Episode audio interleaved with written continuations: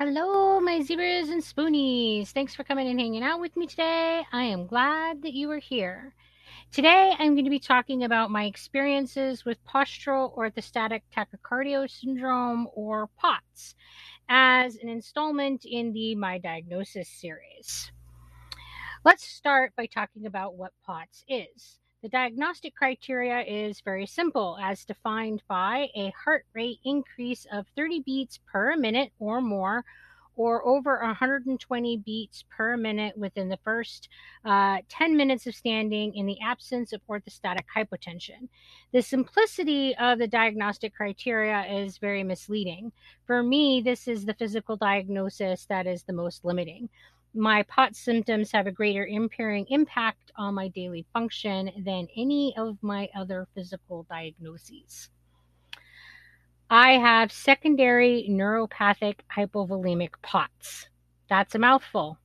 This means that it is believed that my POTS is caused by another medical condition. In my case, my uh, EDS. It is believed that the flexible and lax blood vessels allow blood pooling in the lower parts of my body, which cause or exacerbate the POTS. The neuropathic part means that I have neuropathy in my body that is believed to play a part in the autonomic dysfunction that contributes to the POTS symptoms that I experience. The hypovolemic part means that I experience low blood volume and low blood pressure as a result. This also contributes to the POTS symptoms that I experience. There are many types of POTS classifications that try to describe and explain the various symptoms in ways that patients are either the same or different. And there is no approved or universal classification system for POTS at this point. Um, having POTS means that I am frequently struggling with symptoms of dizziness and lightheadedness. These symptoms sometimes progress to actually fainting. There is a real challenge when I'm trying to work. Uh, every time I stand up, there's a chance that I will simply pass out because my autonomic nervous system isn't regulating my heart rate properly. There are things that I can do to help reduce the chances of this from happening. I consume a high sodium diet, I drink lots of fluids, and I wear compression garments. These things help keep the blood flow going to my brain when I am standing. POTS also causes me to have brain fog. There are times that I have impaired focus, memory, and a difficult time processing information. This can make it impossible to safely function as a nurse. There are times that I have to call out just because of this symptom. Most of my job is about being able to rapidly and reliably process information. People's lives depend on my mind being clear. So, yeah, there are times that this symptom keeps me from working. The fatigue is brutal. There is no pushing through it, there is no coping with it there just is no energy to do anything and there is no compromising with that. This greatly limits the number of spoons that I get every day, and it is very frustrating. It is the one symptom that I feel that I cannot bargain with or negotiate around. There is no energy. Eh, there's no energy, and there's nothing that you can do about that. Sometimes this means that I'm falling asleep while I'm trying to complete tasks.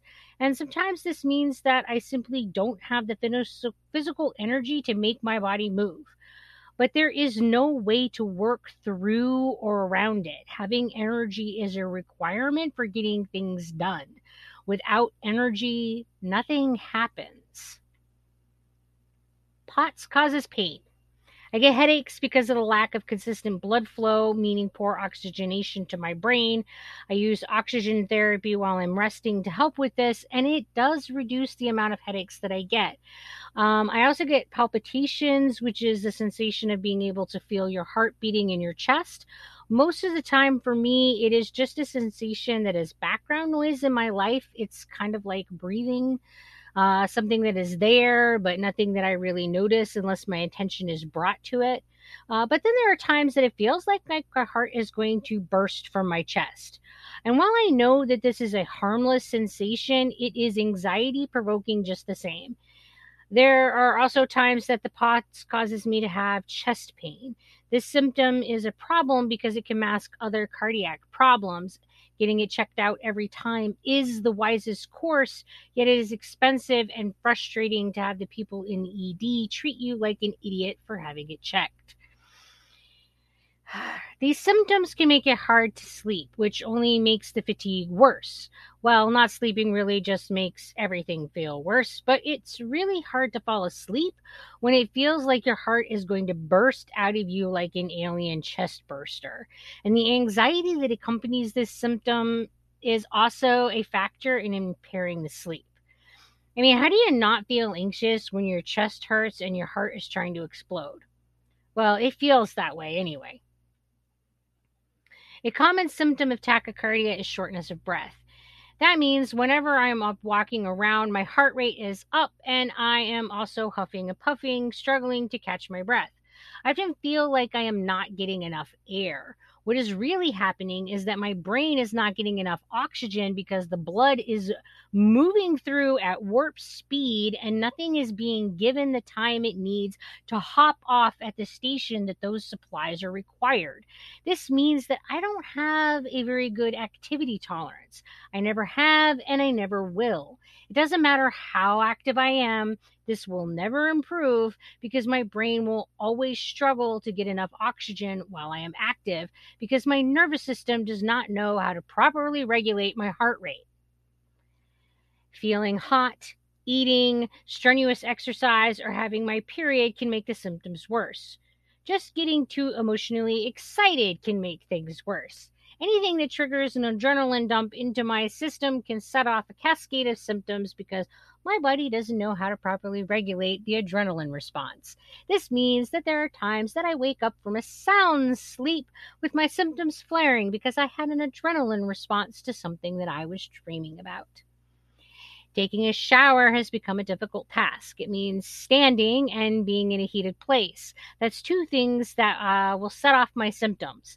This means that in order for me to safely take a shower, I need to use a shower chair and have a modified shower head so that I can constantly have access and control over the water. It also means that I need to take short showers. Then, after my shower, I have to take a rest because even with all of those modifications, I am going to feel like I had a complete workout. I need to be mindful of my positioning because I experience blood pooling. And this means that if my hands or feet in a dependent position for very long, they will fill up with blood. And this means that they're not getting adequate blood flow. And once the old blood pools in, it will limit how much new blood can flow into that area. Not to mention, it will limit the amount of blood that is returning to the heart for use for the rest of the body. This is um, why my compression garments can be helpful. So, well, that's about it for my rambling today. Thanks for coming and spending some time with me. If you like what you are hearing, please consider supporting the podcast. It really does help. And until we talk again, you guys, please take care of yourselves. Bye.